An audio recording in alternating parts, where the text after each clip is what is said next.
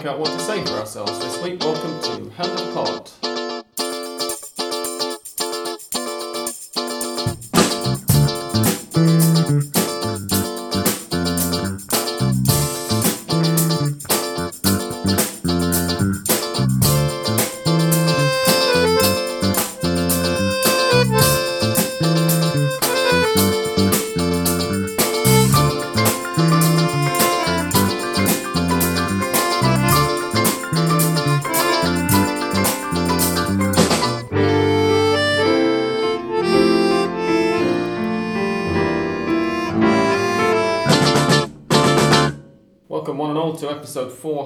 469 of Hand of Pod. I'm Sam Kelly and I'm joined this week by Andres Hello, welcome. and English Dan. Hello. Um, and I, I think it's going to be a relatively quiet one because, as we discussed last week, possibly after we end up recording, uh, the title's been decided. We've reviewed that already. The season isn't over yet. That's happening next week. So, not really sure what we're going to talk about. Well, the season has today. hasn't the, the what hasn't ended is the the the league, the first uh, division league, Exactly.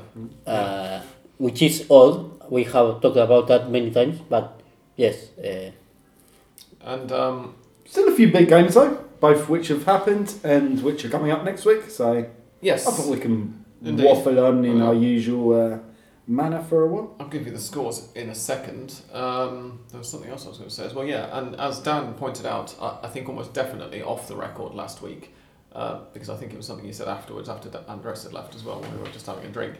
Um, the AFA have got, or not the AFA, but the uh, Liga Profesional have, have put the Copa and the Liga the wrong way round this year. We, Mm. we have discussed the fact that they're the opposite way round from the last couple of years. Uh, chronologically, previously the Copa de la Liga has been the first half of the year and the Liga has been in the second. But what Dan pointed out last week was that we wouldn't have all of this dead time at the end of the league season if they'd done the Copa first and, and the league, if River had won the league with three And when matches to go in November, Mm. then the remaining matches would have been do or die for continental qualification, yes, do or die for uh, relegation. And as it is, that stuff's going to be decided at the end of the group stage of the Copa de la Liga, not even at the end of the season. And so it's all going to feel like a little bit. unless Arsenal Yes. qualify to the semi-final, Yeah. which will be crazy, but uh, it's, if not, they will be they will have cut their possibilities Mm, because they are, perhaps their rivals will play and they know they won't. yeah. Yeah, absolutely. It's it's all askew. Um, wasn't very well thought out, No, indeed. weirdly enough. Anyway, let's get on with the results from last weekend. Those were San Lorenzo nil, Argentinos Juniors two. I hope you were sitting down for that one. I should have warned you beforehand, really. Estudiantes four, Belgrano nil, Platense nil, Huracan one, Atlético Tucumán one, Independiente nil, Defensa y Justicia three, Sarmiento nil, Rosario Central three, River three.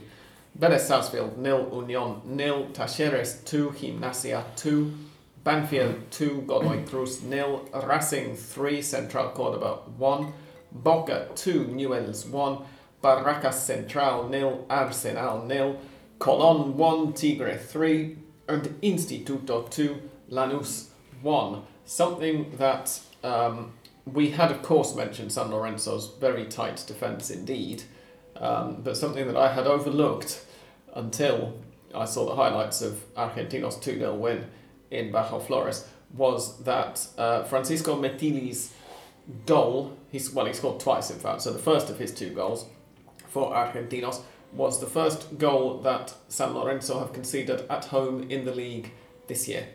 Bloody hell. Yeah.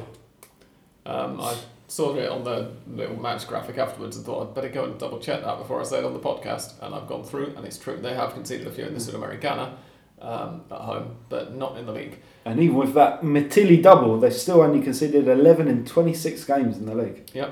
I think he's Just one not of the, scored very many. one of the good players or good players that have good performances in a silent way because you don't you, you won't say oh González Metilli like uh, I know a, a, a Boca or a River because he's of course playing for Arge- Argentinian Juniors and he's former uh, among other clubs uh, Central Córdoba de Santiago del Estero which is another club with no press at all. But uh, uh, I think he's one of the those, players that which played well and perhaps no one or the Argentina Juniors supporters may have talked about him. Mm, yeah, um, and it, it's a win that puts Argentinos up into the, for now, the continental qualification spots. Again, not that it matters that much.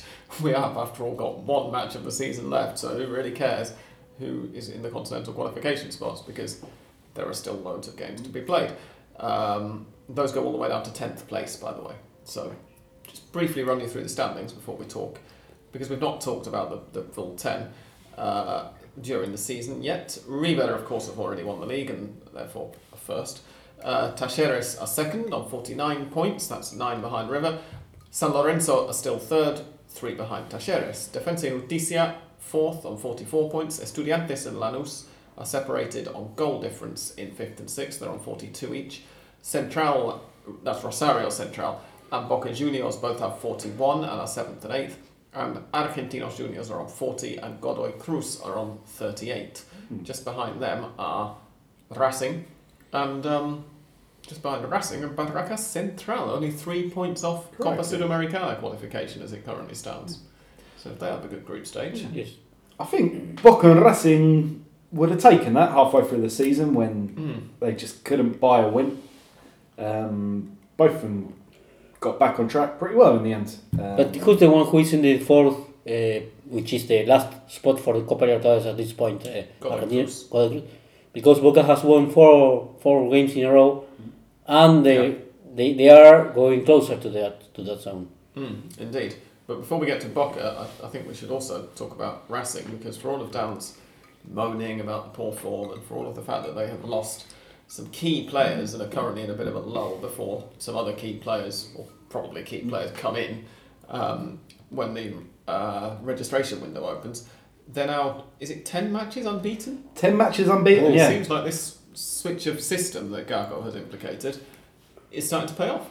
And the, kids, Absolutely. the kids are all right. And the only defeat in that run was away to Copa Libertadores champions Flamengo in a very unlucky defeat. Mm. And they'd gone unbeaten in their three games before that. So one defeat in 14 games to kind of really push out of that horrible spell they had mid season.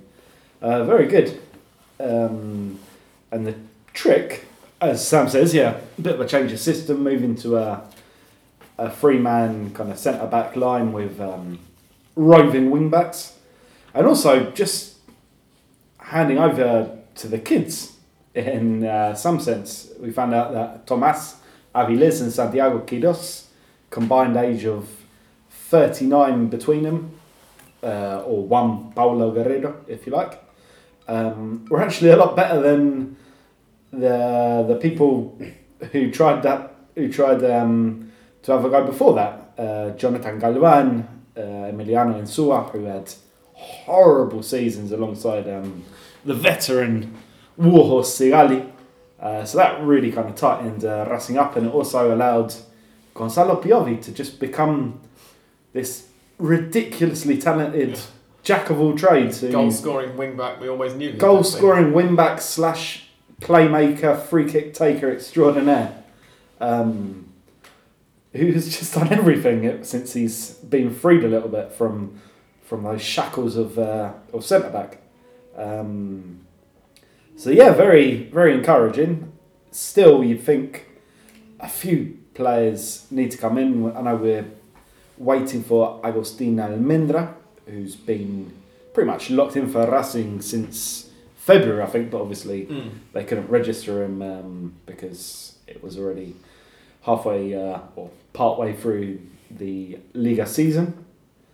Um, and we'll see what happens. Martegani, the San Lorenzo guy, seemed like he was coming. Now apparently he either has interest from Europe or San Lorenzo are inventing interest from Europe to, uh, to try I- and get price that- up a bit. I think that Galvan was going to uh, leave Racing and sign for San Lorenzo, but in the middle there was something strange. Like Argentinos wanted to see if he, well, Yeah, normal transfer nonsense. Um, because he he uh, belongs to Argentinos Juniors and and they uh, were seeing whether uh, they wanted him back or not. And Ah, Galvan in the middle is Ra- Racing, and he could go to San Lorenzo, but well, that So in the meantime, let's trust the kids. We've had Agostino Ojeda, who played a blinder against Central Cordoba. Admittedly, I could only watch the second half of this game because the first half I was stuck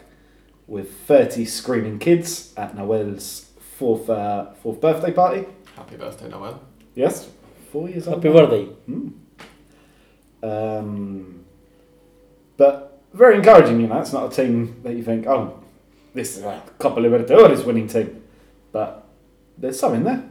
Hmm. Um, Uh, Did I see on your Twitter just before I came out while I was um, sending the tweet asking for questions that Aviles is off to join Messi? yes, as far as I understand, this is a personal request of Messi's. Yeah. He's a huge Tomas Aviles fan. I believe he has uh, his uh, number six Racing shirt somewhere in his um, vast collection. Mhm. possibly. Um, yeah, it seems that Inter have made a Godfather esque offer too good to refuse. You know, nine, ten million dollars for a 19 year Oh, old wow, okay. Who has played 20 games um, centre back. in the well, first team. Centre back slash number five. Mm. Um, from what I've seen of Inter Miami and the general kind of level they've played so far with Messi, he shouldn't really have any trouble adapting. Um, and yeah, I love the kid. Would love for him to stay to the end of the year, but there are certain realities, you know, that is just too much money to turn down for a for a teenager. Is it likely to harm Racing's prospects of keeping this run going? Did like do you think that as a unit they've become strong enough to take the blow of losing one player? I mean, I guess they just have to find another child to, to throw into the middle there and hope that Sigali's calming presence um, does the job. Uh, I think, you know, if they somehow don't win the Libertadores, the loss of one teenage centre back is not going to be the reason for it. Uh, but it's a shame. You would have liked to see him, you know, get at least until the end of the year, but such is football, very sadly. Yeah, that's the way the world turns Mm. for Argentine football clubs. Uh, I said that we would talk about Racing before we talked about Boca, so having talked about Racing, let's move on to Boca. They got a 2 1 win at home to Newell's Old Boys. It was a little bit more comfortable than that scoreline makes Mm. it suggest because Newell's goal came in the 92nd minute. Um, so Boca were fairly comfortably 2 0 up. Goals from.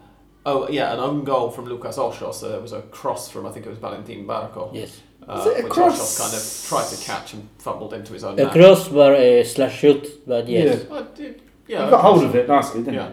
Either way, you Yeah. get the kind of general idea of Yes, what if, if Osho would have uh, done nothing, perhaps the ball would not have happened. got into the net. But And then, Yeah, I think the own goal's a little bit harsh there. You could could have spared his, the keeper's blushes Yeah, and true.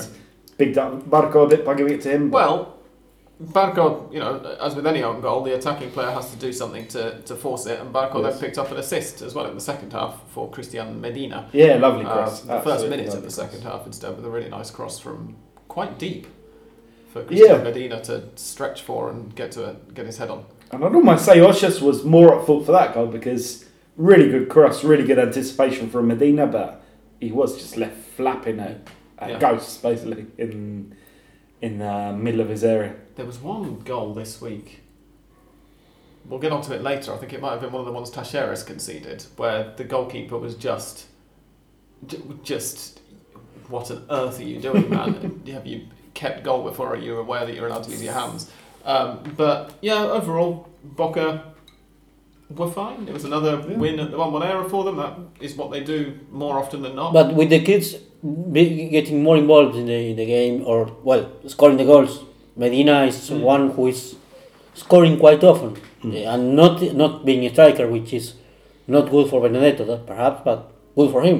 Indeed, yeah. Uh, it's and it's six wins in the last seven matches for them now. The only one, the, the only blip on that record is the draw with Union, um, and of course the the eighth match, eight matches ago, was that four 0 thrashing by Godoy Cruz. And to Uh, think we so scoffed, back well from it.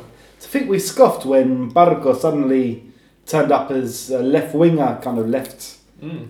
left-sided forward. For oh, you know, this is a symptom of just how desperate Boca are, but he's flourishing in it, possibly because he is actually um, a better attacker than he is defender. Um, but he's given me kind of young, very Southampton Gareth Bale kind of vibes at the moment. Just fearless when he gets the ball, just like that throwback, the quick left winger bombing down the, the flank. Really good to see. You don't see a lot of them players in modern football now. No, it's interesting to see a young, uh, non-inverted winger as well. Yeah, just doesn't happen. Game. Somebody actually going outside because that's his stronger foot, rather. Yeah. than- he could be the, the next perhaps to to uh, to be sold because he has potential. In the meantime, uh, Retegui and of course not playing for Boca, but Mm. Boca had part of the transfer, and uh, Luis Vázquez has, has been sold. Yes. So yes, it's money when Boca, well, recently have signed their contract with a new sponsor, but it looked like Boca weren't uh, wasn't uh, getting a lot of money because of the for things that uh, when Angelici was the president wa- was quite often perhaps Mm. Where's Retegui gone, by the way? to Genoa. Genoa. Yes. Oh, okay, right. So he's left the Genoans for Genoa. Just for Mancini's pleasure because Mancini's uh, um, suggestion for Retegui was to play in Europe and he will play in Italy. So. Indeed, yes. Um, no, I saw a picture of him in his new kit, but he was kind of standing with his back to the camera, pointing at his Ah. name on the back of the shirt, so I didn't see the badge.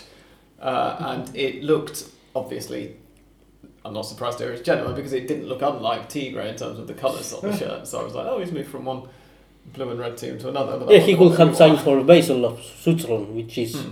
Yeah, I was, I was assuming it was an Italian club because of all the noise that there was around him and the fact that he was playing for them. But um, Could have been Cagliari, I guess. it could have been, yeah. Um, I think the one who won't be so fol- that follow this Luis Vázquez because signing for Anderlecht. mm.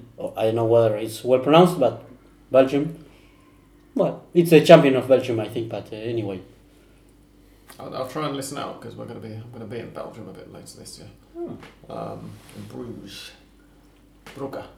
Don't want to offend anybody, so I'll say it both ways. Bruges, Um, Brujas. but yeah, so I'll, I'll try and try and attempt to hear a local say the word Anderlecht at some point during my stay, and I'll let you know how it's pronounced.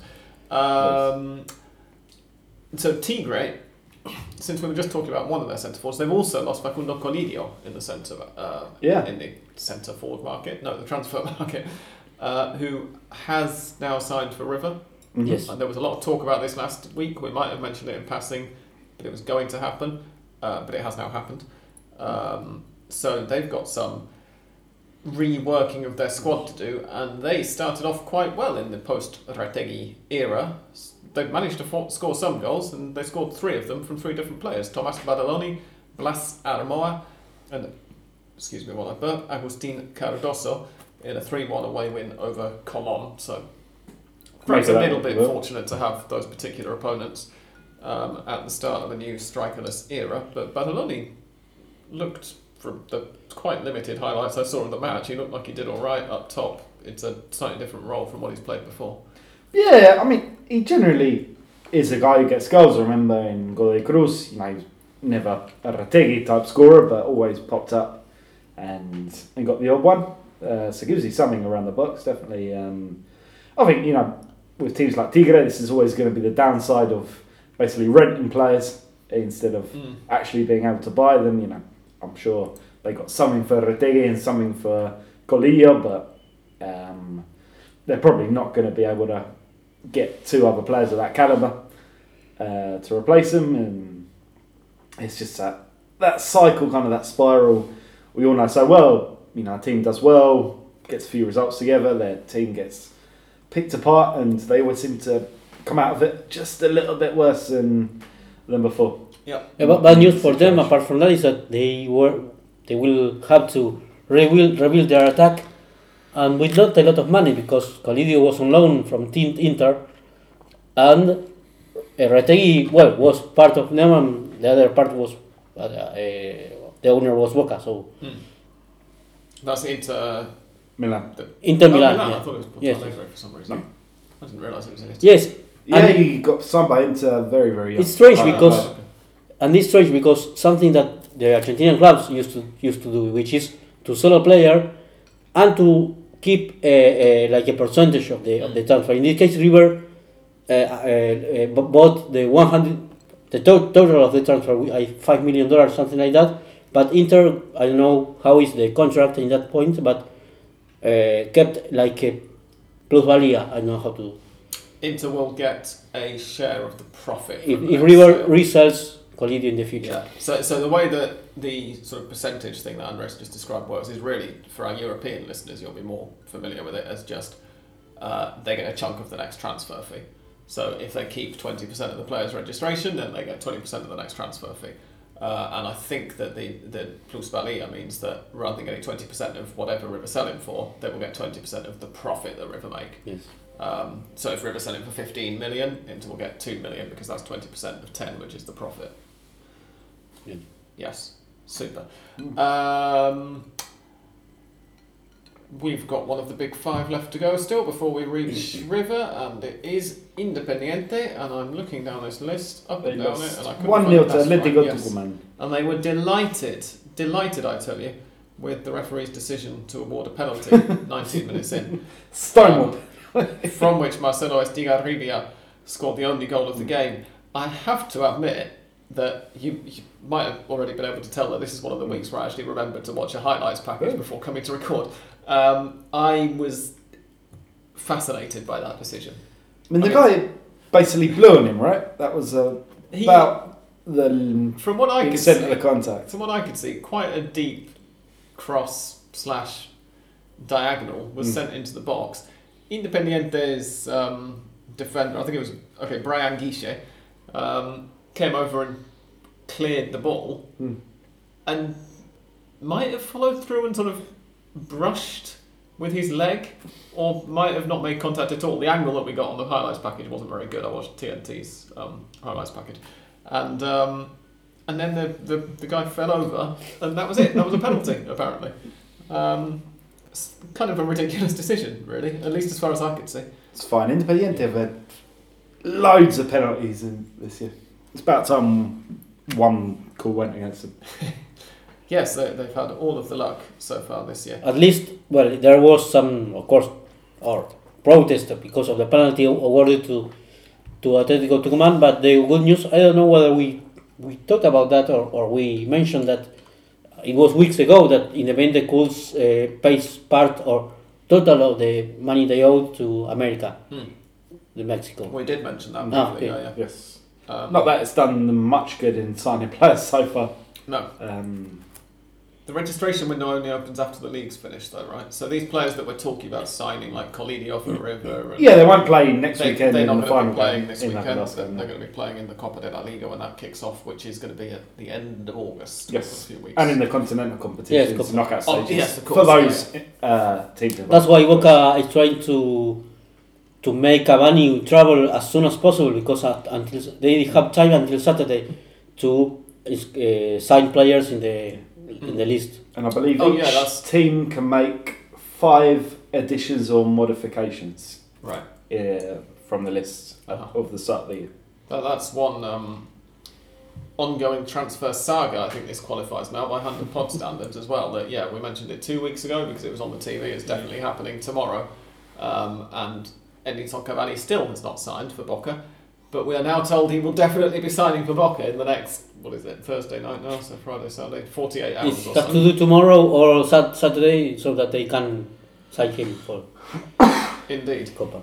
Um, the other bit member of the Big Five are, of course, River, who fielded a mostly second string or young player. Well, he's not really as young as some of the pundits are making out, that, but No, there were strange ch- changes it's there. kind of a, very much a mixed team and yes. just raining goals in Navarrete Central. Because of San Lorenzo losing to Argentinos, Central are now the only team left unbeaten at home in this league campaign. Um, Yes. in spite of conceding three to the champions. In fact, they made River wait. Uh, Pablo Solari got a 97th minute equaliser to make it 3 3. Um, the other goals were Alejo Véliz of Central Salomon Rondon pulling one clear Alive. of Paolo Guerrero, Oh, equalising for River in the second half, five minutes in. But it's not fair because Paolo has not I mean, he's not playing more anymore. fair is fair is fair, Andres. I mean, I Ro- Rondon's accept- kept going. I accept defeat with great resentment. If if uh, if Guerrero didn't have the, the staying power, then that's his own problem. I problem. can't believe you lost to Rondon. Well, it's Uh, everything about Guerrero's time at Racing is was frankly unbelievable. Yeah, I. Right. Uh, Alejo Véliz got a second in the 74th minute. Pablo Solari equalised for River with 12 minutes left, and then Luciano, or, well, 12 minutes plus stoppage time left. Uh, Luciano Ferreira made it 3 2 to Central, so in fact, at no point were River ahead. And then Solari got his second of the game, as I said already, in the seventh minute. it's incredible that Rosario Central has suffered the same thing against Boca and River because in both matches were seven minutes of additional time. Hmm. and they both ha- they got the equalizer and in, of course in the, barely in the end of the of the of the of that time uh, well in, in this case I don't remember Boca uh, case but in this case of course there will be protests and crying and that but in this case of course balls balls missing and a player who thrown into the floor to the uh, thrown himself twice or, or three times in a short time uh, space of time. So yes, it was in this case it was deserved that the minutes that the, the referee added and another minute to add it, to that added time because of this uh, losing time from Rosario Central. Yeah. What a season for Central. I have to mention it because it's amazing. Like they've picked up almost as many points in just this league competition as they did in the Copa Liga and Liga combined last year. yeah, it's Um, almost as if Carlos Tevez maybe wasn't the managerial genius.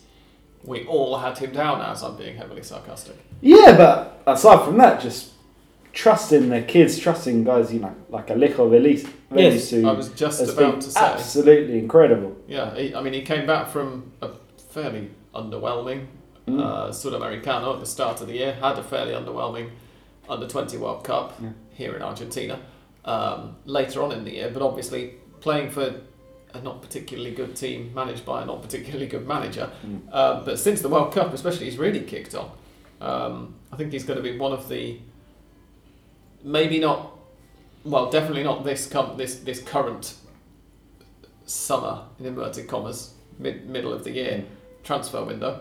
Um, probably not in the winter slash end and beginning of the year transfer window from the European perspective either. But it wouldn't surprise me if this time next year we're talking about him going to a middling to big European club. No, definitely. Uh, he seems to have it. He's just got that killer instinct in front of goal. Brilliant in the air. Beautiful with his feet as well. Um, now, really enjoyed watching him and Central play this year. Just you know, feel vindicated because they were my outside tip for a team that looked like they could do something. Um, and they've just been really, really good. Really, really fun to watch. Really, In fact, aside I- from everything, which is something you can't say for a lot of the teams in the uh, Liga Profesional. Yeah, obviously, this time last week we were talking about how much fun their match against Racing was to watch, and that Yes. was only one one, and this has been uh, three times as many goals in Absolutely. this one. In fact, I, I don't remember other players who played the World Cup, the Under 20 World Cup, and then continued being great in the in the Liga Profesional. Aviles, Yes, well, Avilés could be uh, Infan- Barco. Gian Chino Infantino. Well, yes, there are a few, there are a few. Yeah. but uh, at this, Apart from that, what have Apart from well, these no, there aren't four or five. Uh, there are three. Um, I'm and saying Luca Romero and the European guys' defence. Yeah, the their preseason. season was already finished, Indeed, so they didn't have much chance to come back. But yeah, I, I get you say it's not easy to come back from you know the intensity of a World Cup and just jump straight back into competition. But a few of these kids, they've they've done it. Yeah, fair play. Mm. I mean, at their age, they should be able to. They should be full of beans. And it was a home World Cup. I mean, they could just stay at their mum's house like always. Indeed. Um, and since I mentioned the goalkeeping pie on face moment earlier, we should talk about Talleres Gimnasia a little bit. It finished 2 2.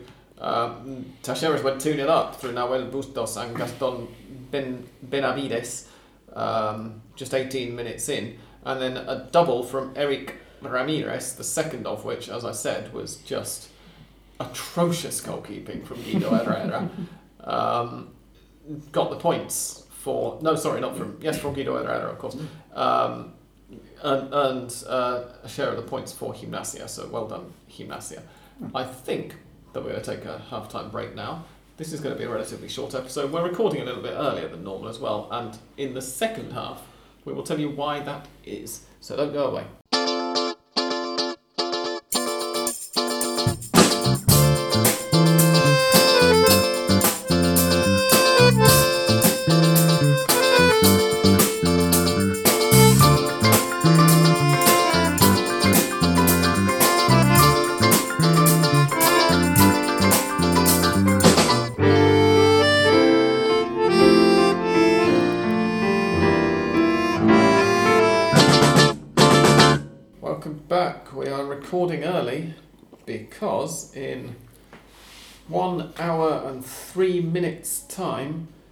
Argentina will be taking on South Africa in their second match of the Women's World Cup, and unfortunately, it's already do or die for Argentina's qualification prospects because, as you may already be aware, uh, on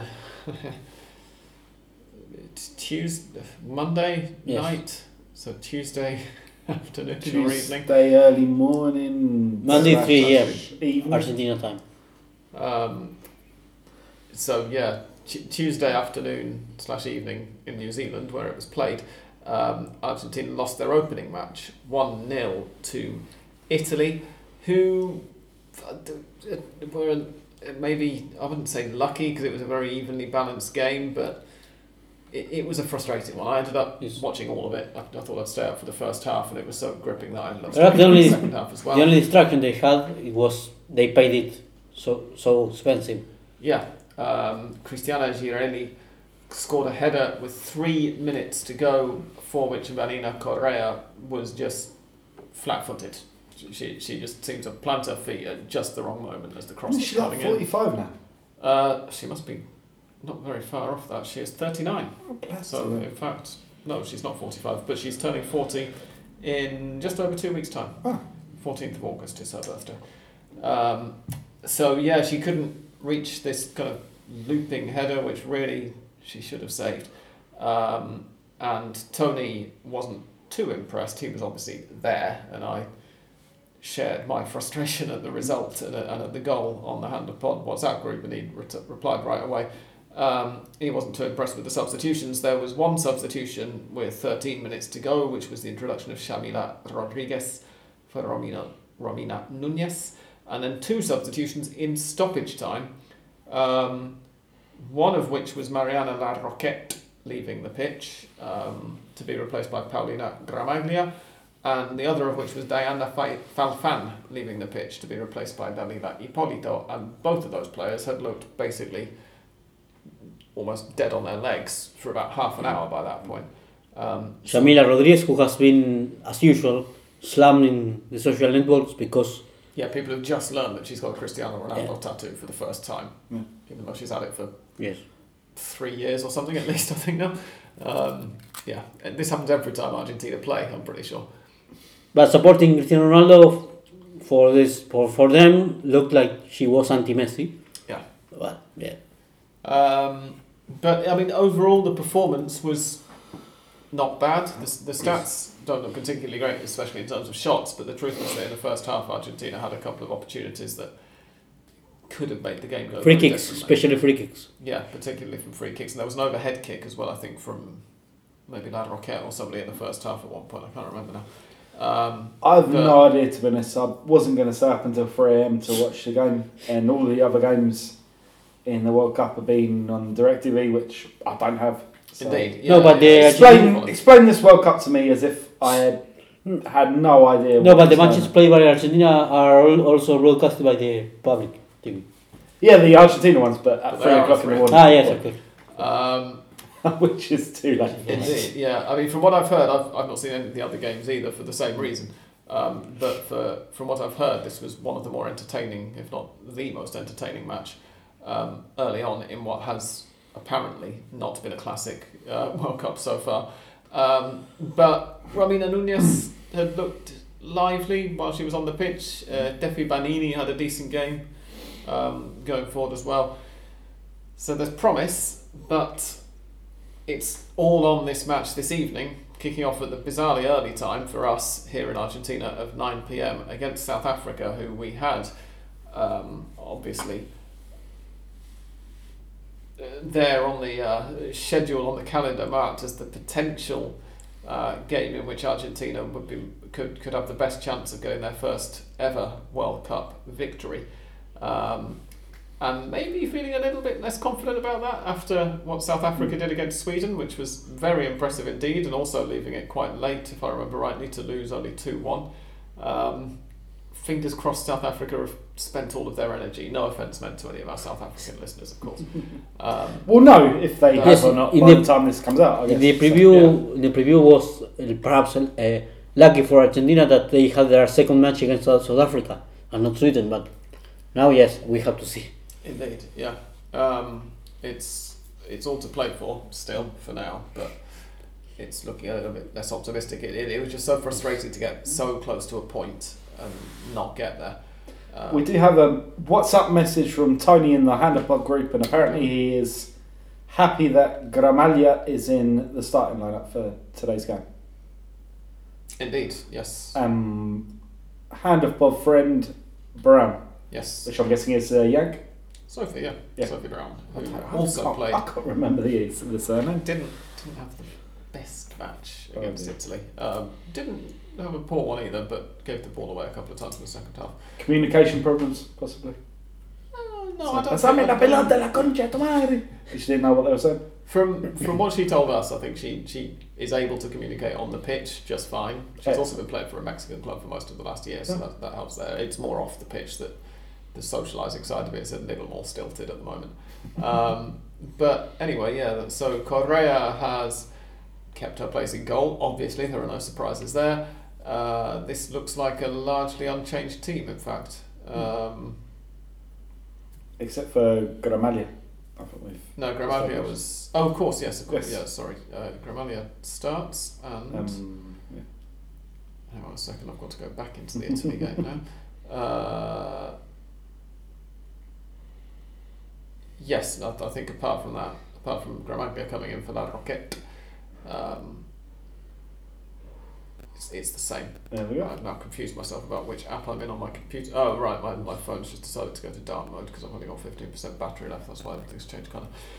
Um, so, that's the outlook for the Women's World Cup. Obviously, keep listening because at the end of the episode, I will give you this full time score uh, of Argentina versus South Africa. We'll have We've to get an on the ground update from from Tony at some point. If they're still in it by next Thursday, you I think us. if, if Argentina make it out the group stage, then I'll definitely try to arrange some kind of audio thing with Tony here uh, to um, add to the podcast. Mm. We've also had a bit of a Copa Argentina bonanza this Mm. week.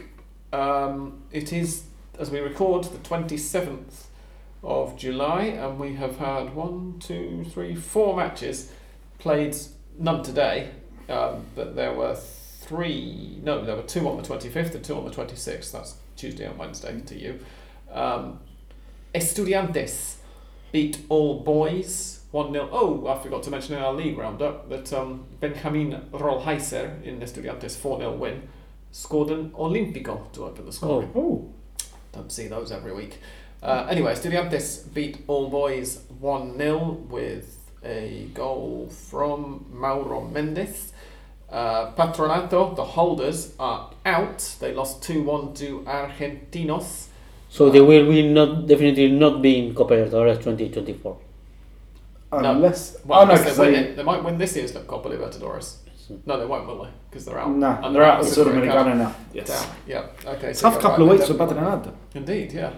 Who would have thought they'd go out of all those competitions? Mm. Um, Excursionistas uh, lost 4 1 to Almagro in an all lower division clash uh, with. Um, Hat trick there from Enzo Ariel Fernandez. yes, important to list The the, highest- middle Well, I guess to differentiate from another player who. Indeed, yeah, has not scored a hat trick in the Copa Argentina, to No. the best of my knowledge. because he's So, a fraud. advantage into Ariel. Indeed. And San Lorenzo versus Platense finished nil nil, obviously. Um, and then San Lorenzo won the shootout. The shootout was a nail biter, I must say. Um, marked by Augusto Batalla saving Platense's final penalty and then scoring San Lorenzo's final penalty, Oh, yeah, so to send them through. I mean, that's that's a move, lining up your goalkeeper to take the fifth kick. Um, but one I am definitely in favour of. I guess maybe after 90 hard minutes, just having the player who has to walk the least distance to um, the penalty spot is Yeah. some sort of advantage. True, yeah. I wonder whether they should make that uh, just no. Obviously, they shouldn't. But whether there'd be an argument for making that the rule. Your goalkeeper has to take the fifth kick. I think that would be a very good rule. That could introduce a nice amount of jeopardy and add a hell of a lot of pressure to the fourth kicks Mm. if everybody's gone perfect. Or maybe not even the fifth kick, just at some Somewhere somewhere in the first five. yeah. Yeah. Hmm. Are we onto something here? I Right hope in, let Infantino isn't work, listening because this could be awful entirely. Gianni, of course not. Shino, maybe. No, I'd be surprised. Yeah. Uh, who knows? No, Did we yeah. mention the bigger upset on the podcast? No, because we hadn't recorded still. Talleres is beating River again. Oh, of course, yes. I mentioned Oh. it at the very Oh, end of you- the podcast when I gave the result. But yeah, Talleres put River Plate out Extending their paternity over 1 0. 2 0. 1 1 0. 1 0. Yes. Don't know why I had two in my head. Um, but yes, they beat them for the second time this year. Yeah. Yes. fact. Yes, uh, it was a dull match from River. Yeah, it was. It's not excuse for me that they, or, or perhaps there is some point, in some point you could, yeah, they were, they were the champions and they, uh, five days after they had to play Talleres, the second best team in the, in the league at least. Uh, it's no excuse, they played bad and Talleres were better. And they, they admitted after the match afterwards that uh, they were like eager to win because of the what happened in the league uh, that they were the champions and to to face River was like special for them Eh, and River didn't play that at, that match as a final like not a final but it was a, a, a match in which you could be eliminated or advance and A couple of tasty matches next week as well, Yes. looking at the, the fixtures. Oh, go on. I've already gone out of that on, Oh. on the app. So, what are they? Colón versus Lanús. Okay. We've got, and then that's on Wednesday. Interesting Followed. definition of tasty, but carry on. I mean, yeah, all all Liga Profesional game. Two teams who Aren't very will good. be out. Yeah. No, have been good. Oh, true. Yeah, Colon. yeah, have especially not, you know Pedro La Vega could be a bit of a Copa Argentina hero this year, maybe. Mhm. Chaco forever against Rosario Central. So a good team against a team with a very good name. Yeah. And then on Thursday we have Banfield against Estudiantes de Rio Cuarto and Belgrano against Claypole. So a couple of giant killing opportunities there. Which Never is what we all like to could see. happen. Absolutely not. Um, and having discussed all of that, then it's now time to talk about the big salmon shirted elephant in the room, uh, which is that Inter Miami somehow have managed to turn around their poor form and win two games in a row for the first time Yeah. since anybody can remember them playing any football. but not in the MLS but in the Leagues Cup Still, just two games in a row. yes yes of it's course fine. First Um, time since May they've managed to do this. Yeah, it when is. it's needed. It's a complete mystery. Yeah. as to what's changed in, in those two matches for them. Um, obviously, media all over Argentina have uh, been giving this a lot of coverage, and we've all seen the goals. We haven't seen anything other than the goals because nobody's got Apple TV Plus. Mm. Uh, but we get to see the goals and, and the assists. Um, you all know what happened. Do either of you have anything to say about it? Uh, first of all, I think Messi's going to do very, very well in uh, United States in football if the defending that allowed him to score those two goals and then I think he got an assist as well, right? Yeah. Uh, is any indication, especially the first one. I mean, uh, I mentioned it on Twitter. It's like the first time it is the first time Messi has received the ball in front of him with space pretty much since he's been a professional footballer. it just never happens. He just had a free run on goal, and no his- one has ever left In his Messi. second match for Barcelona, the opponents had already wised up to the fact Yeah. that you don't do that. I think you probably have to go back to under 13s in um, Barcelona Cadete A or B or whatever the, the hell it was to, to find the last time, or when he was playing for Grandoli in some scrub, piece of scrubland in Rosario. Hmm. And then he probably still got kicked harder then than than he did at than he will at any point in um, in MLS. So I think he's gonna make a success of it. Um, sad, you know, to see Phil Neville's son relegated to the bench. Yes, of course it is. and he will have no. I don't know whether Tomas Avilés, but they will. He will have uh, Facundo Farias, the, the Colón offensive midfielder who was in a point, uh, some point, uh, uh, linked with River, Boca. Mm. One, he will finally li- fi- uh, join Messi. Uh, Yeah, I'm still not sure on the specifics of how the hell they're getting away with this, because um, so many foreign players. Well, yeah, MLS has quite uh, strict rules on what players you can have. No, I Not think ju- it's more. it's not foreign players. It's, it's you know how much cap, how much salary cap Mm. you can pay each one. Um, and you have to imagine, you know, Messi makes more than most squads combined. Um, not to mention Sergio Busquets um, and uh, the other new players, Jordi Alba.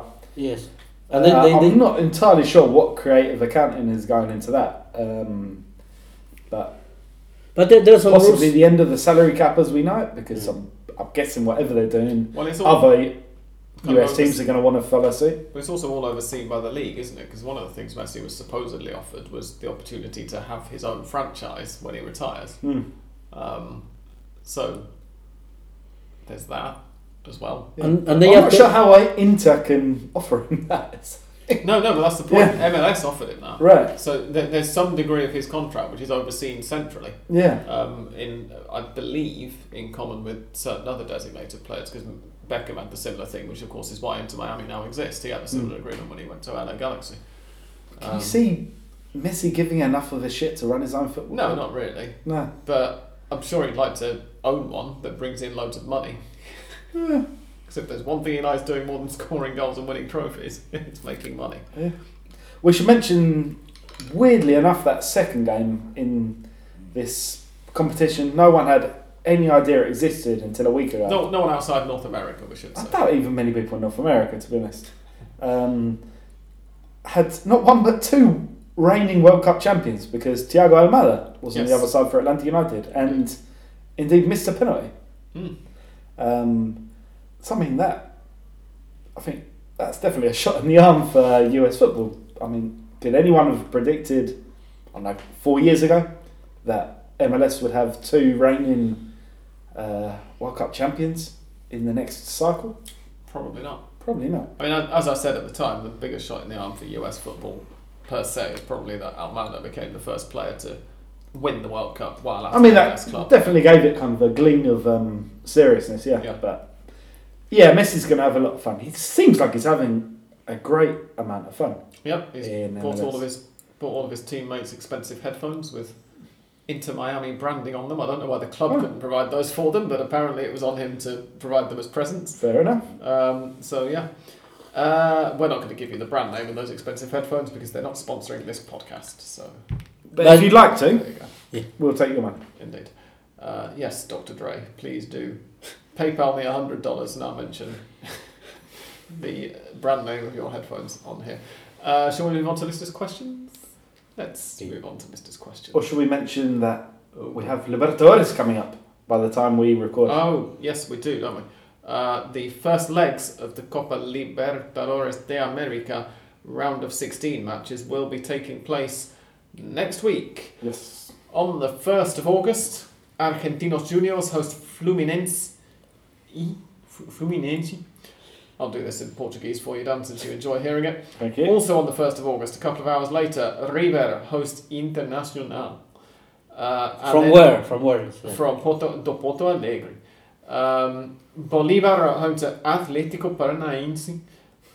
at the same time as the River Inter match, in fact. Uh, on the second, Nacional host Boca Juniors, Deportivo Pereira are at home to Independiente del Valle, and Atlético Mineiro host Palmeiras.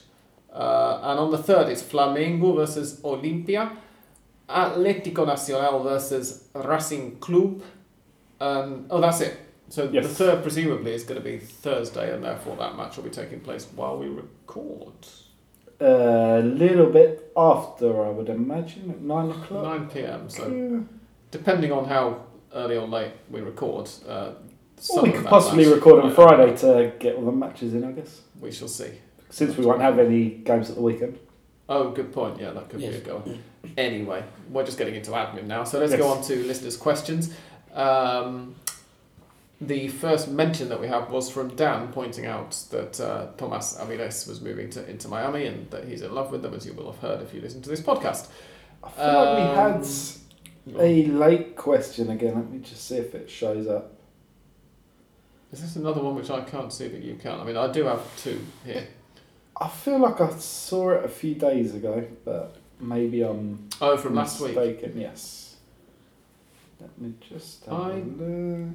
don't see any. I can just see an ongoing conversation from last week's uh, question from Machiavelli about getting San Lorenzo tickets. Ah, that was possibly it then. There were there were various replies to that. Uh, anyway, the questions that we have had this evening are from RBI, who says predictions for the Argentinian teams in the Copa Libertadores. Well, I've just read out the Who they're playing? Um, so what do we think, guys?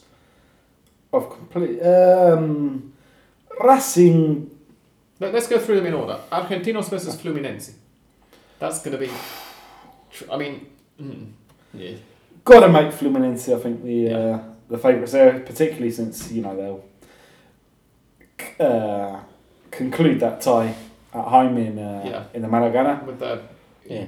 it- what's becoming kind of cult famous uh, unorthodox tactics Mm. um, on the ball and the absolute battering they gave River in the Maracana.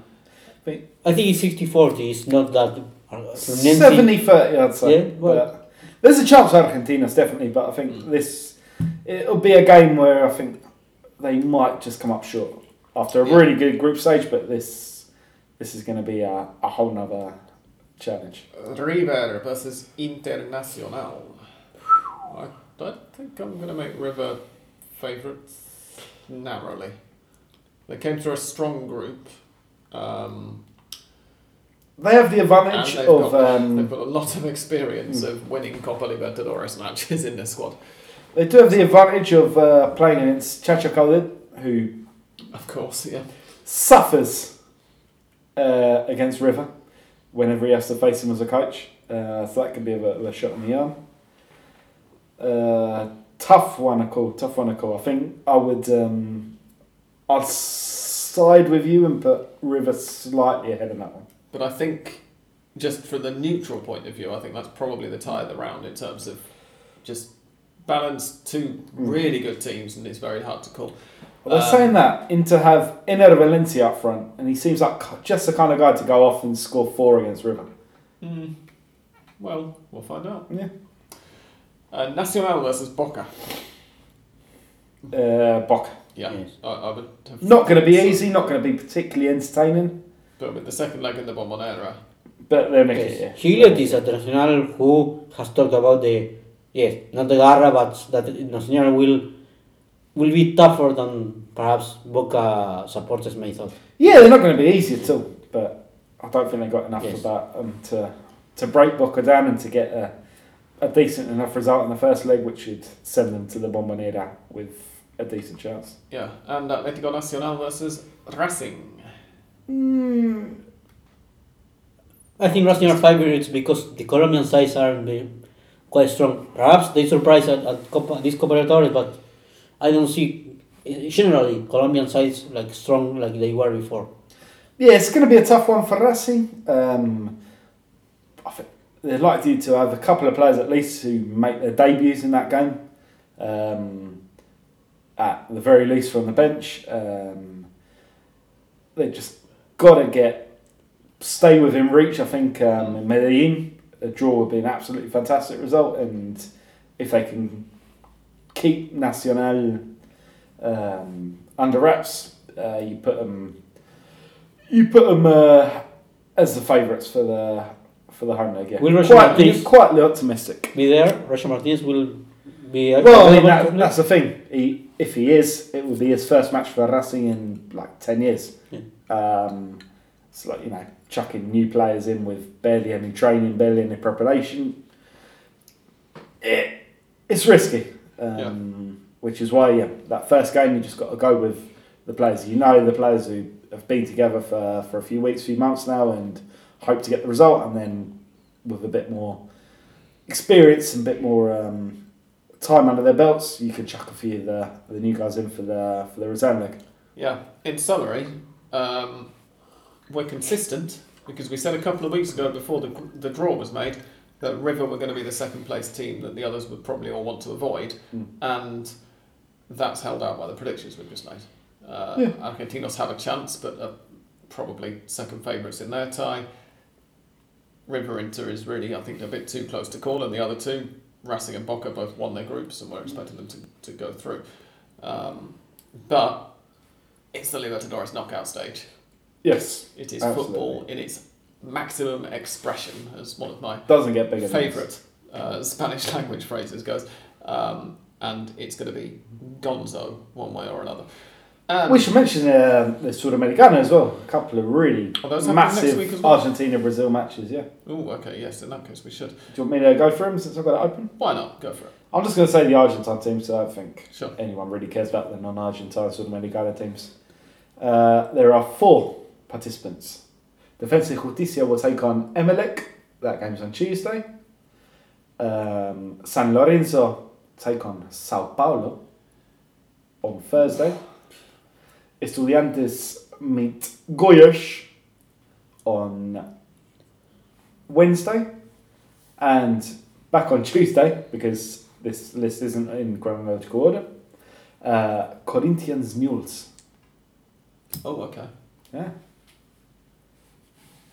Yeah, Newell's in recent form could, when they're interested, Mm. they could do something there. That's- And Newell's have the, the home advantage for that. Hmm. So they will define the tie in Yes. the Estadio Marcelo Villar. Defensa y Justicia who have announced the signing of Lucas Pratto. Oh, wow, okay. So it's depending on his physical form, he will be a great, uh, great value. Mm. Yeah. And we've had one more question. It's from somebody, Dan Colasimone. Hmm. Don't know who that is. Never heard of him. uh, who says, Is the Women's World Cup getting much cut through in Argentina? Uh, as we said before, first of all, it's all on DirecTV, which most people don't have. And secondly, it's all in the middle of the night or very early in the morning. So, limited. Mm, no. I, I would say really. that the women's matches are certainly getting a lot of coverage kind of after the event as well. Like, fo- if you're a football fan in Argentina, then you don't really have much of an excuse for not knowing that Yes, Argentina lost to Italy 1 0 12 hours after it happened, kind of thing. Hmm. Like, you know. the time is not nice. The time Uh, in which they play. So yes, it that Yeah. is a huge, huge handicap. The, the stadium was packed with people anyway, but yes, people that were perhaps unless or, or either they traveled or they were there, so it's Mm. not uh, 3 a.m. for them, of course. Um, but yeah, it, it's it, it's much better than the Women's World Cup two Women's World Cups ago, when we were barely even aware it was happening. Um, but yeah, it, the timing is, I think, the real kicker. And it's a bit of a kicker as well in terms of obviously the place that women's football is at at the moment in Argentina, with this being the first World Cup since the league went professional. And all the rest of Anyway- and oh, it happens to be in the middle of the night. Women football in general is slowly, in a slowly way, uh, getting more attention. Mm. Well, you mentioned that you wanted to watch a River game and you couldn't get the tickets. Mm. That's that is a point to, to that means something, of course. Yeah, indeed. Um, so yeah, it, it, it kind of is um, getting some, but as Dan will be well aware, it kind of revolves around how well the national team are doing. Mm. If they win in, Yeah. well, kickoff's now in 35 minutes, so if, if they win in a couple of hours' time, it's going to go through the roof, especially for a match at nine o'clock at night. It's perfect prime time here. Yeah, prime time helps And definitely. it's But all as long as I've, Argentina's uh, games are on TV Publica and they say so. What a good thing to do for AFA after the World Cup is to schedule matches not at 9 a.m. perhaps in the morning. That will help for people to go to the matches Hmm. and to enga- engage something more because Yeah, yeah, because so many of the games at the moment are at times where you don't even realise they're happening until they're over. Uh, not in the Women's World Cup. Uh, Andrés is now talking about the, the Women's League. Um, that, yeah, it does detract from it a little bit and it, it doesn't make things easier for casual viewers on TV and it obviously doesn't make things that much easier for people who are dedicated And to you can the watch- stadium as well. I don't say that they that people should pay for, for the matches, but sometimes you have on YouTube uh, the live stream of the matches, Mm. Uh, and of course if you at least to watch them live at, at this platform, it's good, but that does, doesn't invite you to go to the match. It's you stay at home and watch it, and this is it. Yeah, indeed. Um, so thanks for that question, Dan, and welcome back to Hand of Pod Mm. after nearly three years out because we had him on a Hand of Pod Extra for 10th anniversary, didn't we?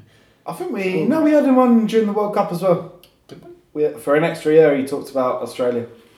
Uh, before that, Oh yeah, last sixteen yeah. time. Forgotten about that. Yeah, So only seven months ish. Indeed. Um, always nice. Like he never left. Indeed, it is. Yeah, so much so that I've completely forgotten about it.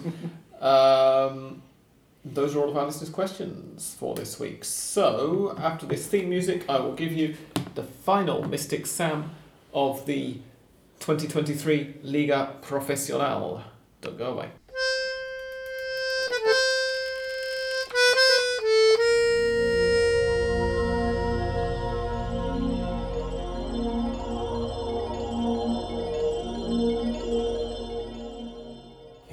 Go. Argentinos Juniors get us underway on Friday evening. They host Estudiantes, and I think that's ooh, that's an entertaining match given those two teams' recent form.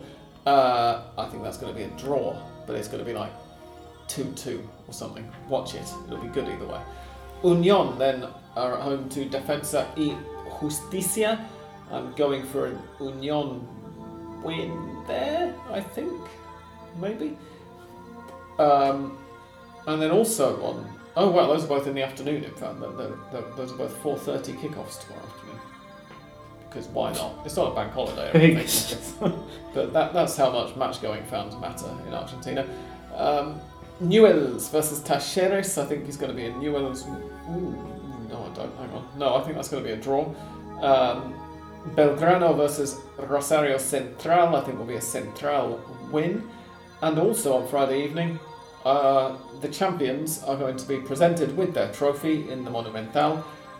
And predicting what they're going to do against Racing is tricky because, on the one hand, River have a big Copa Libertadores knockout game next week, and on the other hand, As the Racing. Racing have a big Copa Libertadores. So, are both teams going to just field Both teams on, 20 on Tu- sides? Tuesday.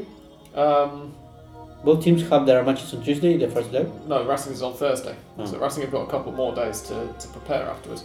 Uh, I'm going to go for a draw in that one because I doubt that either team is going to be particularly And yeah, so the, overexerting attention that the people, or well, I know players, but that will be on, on that match is, I think, minimum. Yeah, and plus it's going to be all very before the Lord Mayor's show, given that the trophy is presumably going to be shown after the match rather than rather than before it. Um, on Saturday, Central Cordoba versus Atletico Tucumán is a match you absolutely should not watch if you value your eyes. And I think Northwestern Derby. How can you be so flippant about it? It's not going to be a great one, though, is it? Sarmiento versus Banfield, I think, will be a s- s- Banfield win. I'm not saying that with much conviction, though. I think that Boca will beat Independiente in Avellaneda. I think that Tigre versus San Lorenzo will be a draw. Lanús versus Barracas Central will be a Barracas Central win. Arsenal versus Colón. Ooh, big relegation clash. Because Colón are hovering down there. They're like three points ahead of Huracan, um, who are currently in the, the second bottom spot in the league and therefore the, the league's relegation spot because Arsenal are still bottom of the Promedios. Um, hmm, I think Colón will win it. Yeah, why not? Someone's going to win it. Huracan versus Vélez, I think will be an Huracan win. Semi Clásico, that one, of course. Um, Gimnasia versus Platense is going to be a Gimnasia win, and I think that Godoy Cruz will get a home win over Instituto. You could you could call Gimnasia Platense a, a clásico. One team from La Plata and the other is called Platense. Indeed, yes, it is. El clásico Platense. Would literally be the Clásico Platense in that case, wouldn't it? Yeah. Um, thank you very much indeed for. Hold up. Sam. Hold up. Ooh, I just wait, remembered. sorry. I forgot to mention something of vital importance. Go on. Talking about Tomas Aviles, you know, Inter Miami's new star, best Argentine on their team. Forgot to mention that part of that deal will be that Racing and Inter Miami Oh, yeah. will play a friendly together. Whereabouts? I don't know, but even if it's in Miami, I'm, I'm quite tempted to go. because when when else would I get to see Messi playing against Racing? Indeed, yeah. Probably never. Almost definitely never. Mm. Unless the Copa Libertadores expands to North America, which Yeah. is possible, and Inter Miami get good, which seems a little bit less impossible already than, good. Dan. What are you than two weeks ago. about? It's just one Yeah. player. That's all they needed. We shall see. Well, if it's you know not a venue decided, why they could play on Miami or Avellaneda? This is true. I would have thought that they're going to want that. I'd have thought that Racing as well. They're going to want to do it in the stadium that brings in more ticket money because presumably the attraction here is that you get a cut of the gates and you get a cut. All of TV the mon- revenue. all of the money will be for Racing. Oh really? Okay. Yes. Well, in that case, they're definitely going Yeah. to want to play it in the states. Yeah, I guess sixty 'Cause they're gonna thousand, sell out the stadium fifty either thousand pa- fans paying in pesos against twenty thousand paying in dollars. Yeah. Five hundred carry the one. Plus, if you play it in the Cilindro, then you're going to have to put up with loads of socios saying, "Look, we've already played our quota, so we should get it free." This is true. Just in case that doesn't happen, um, I would like to announce if any of our listeners would like to donate money to a let's send Dan to Miami to watch Racing against Inter Miami. Um, tell me how to do that, and I will set something up on the internet, Yes, and you can give me money. let Dan know if you want him to set up a Kickstarter. And tell me how to do it, please. to tell him how to do that. Um, and we shall Then see tell me we money. make it happen. Um, anyway, thank you very much indeed for listening to us, and we'll be back next week to review the league season and tell you what the plans are for the break before the Copa de la Liga and the rest of the year, because I need to work out some plans for that. Um, for reasons that will become apparent if you're not already already aware of them. For now, thank you very much for listening, and goodbye from Andrés, Thank you. Goodbye. from English Dan, Goodbye. and from me. Thank you and goodbye.